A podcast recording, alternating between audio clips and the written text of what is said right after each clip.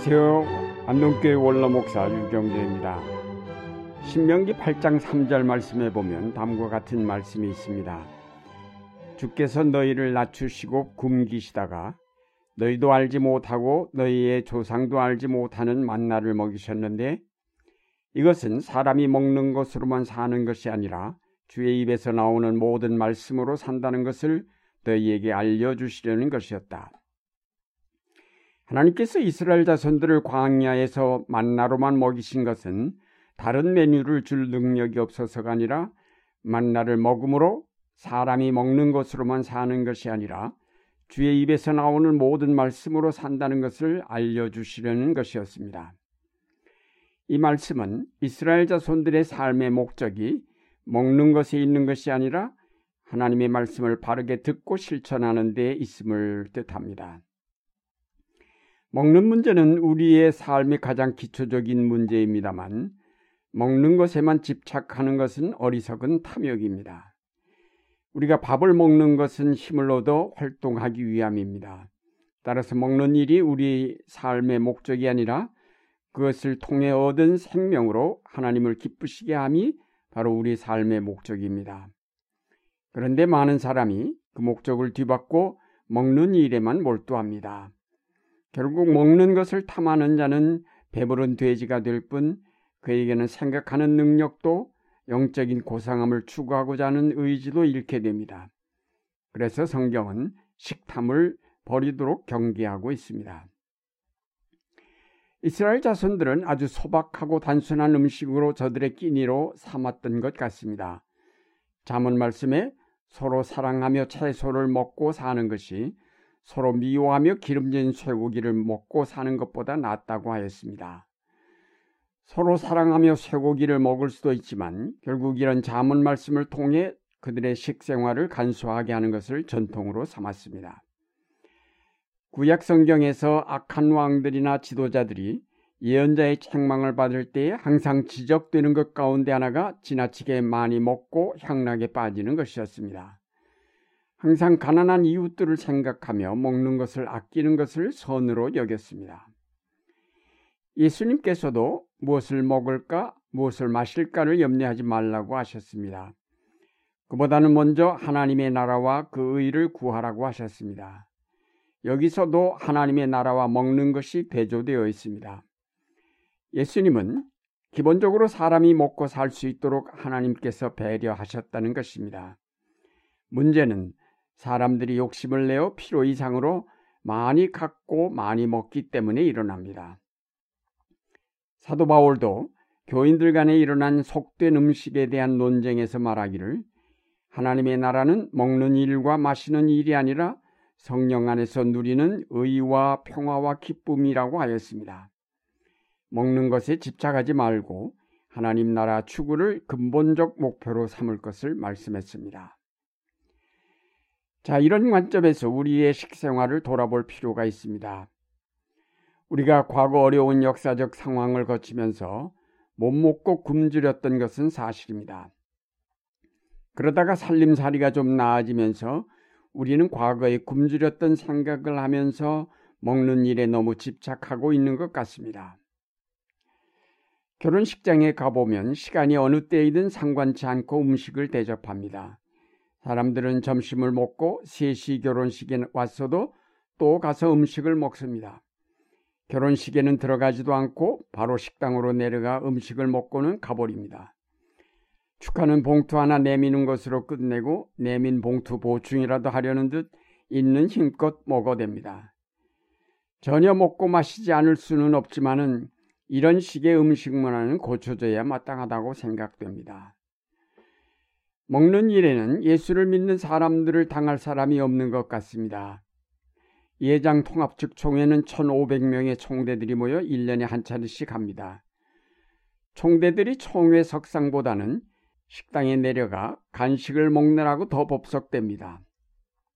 4일 동안에 1억 원 이상을 먹어 치운다고 보통 말합니다.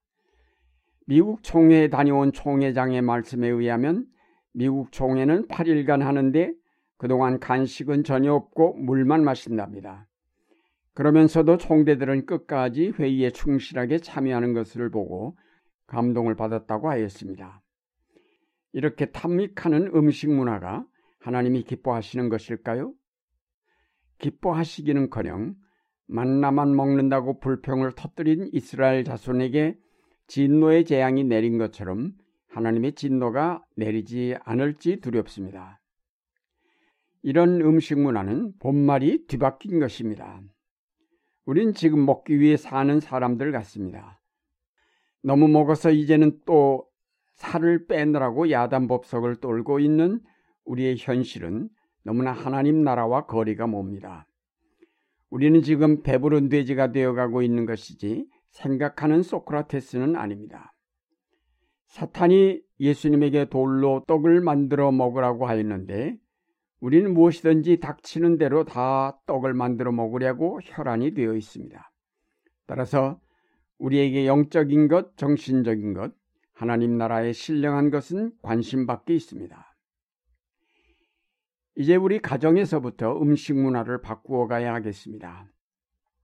많이 먹고 배부른 것을 위주로 할 것이 아니라 간소하면서도 건강에 좋은 것을 먹어서 버리는 쓰레기가 없도록 해야 할 것입니다. 기독교 음식 문화는 간소하고 절제된 것이어야 합니다. 음식을 대할 때 욕심을 버리고 많이 먹으려고 하지 말아야 합니다.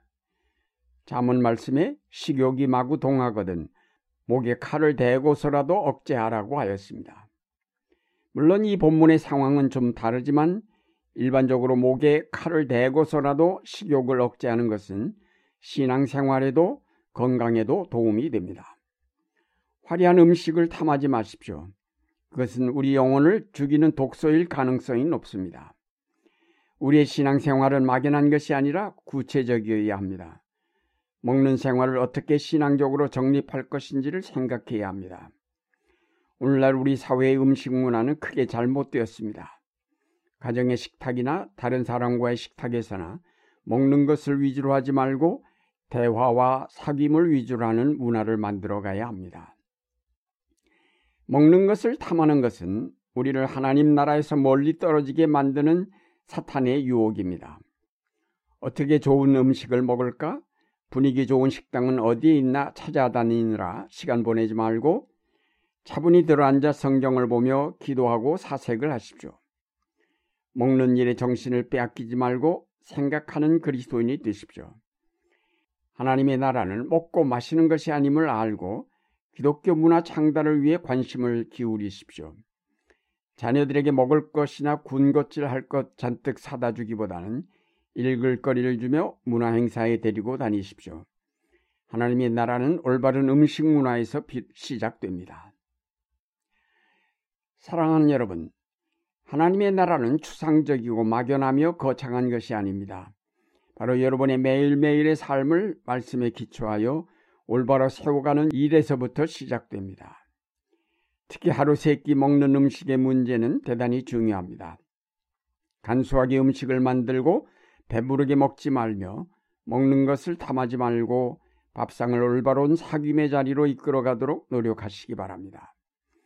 거기에 하나님의 나라가 임할 것이며 성령이 함께 하실 것입니다.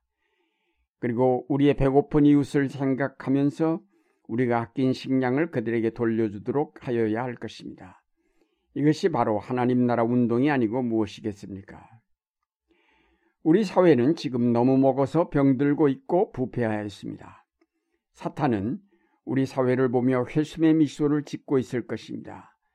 우리를 유혹하여 돌로 떡을 만들게 하였기 때문입니다. 이제 우리는 예수님처럼 사람이 떡으로만 사는 것이 아니라 하나님의 입에서 나오는 말씀으로 살아가는 것이라고 분명하게 대답할 줄 아는 그리스도인이 되어야 하겠습니다.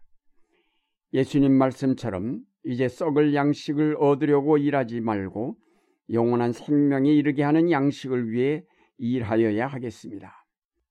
하나님의 말씀을 기초로 올바른 기독교 음식 문화를 만들어 가시는 여러분이 되시기를 바랍니다.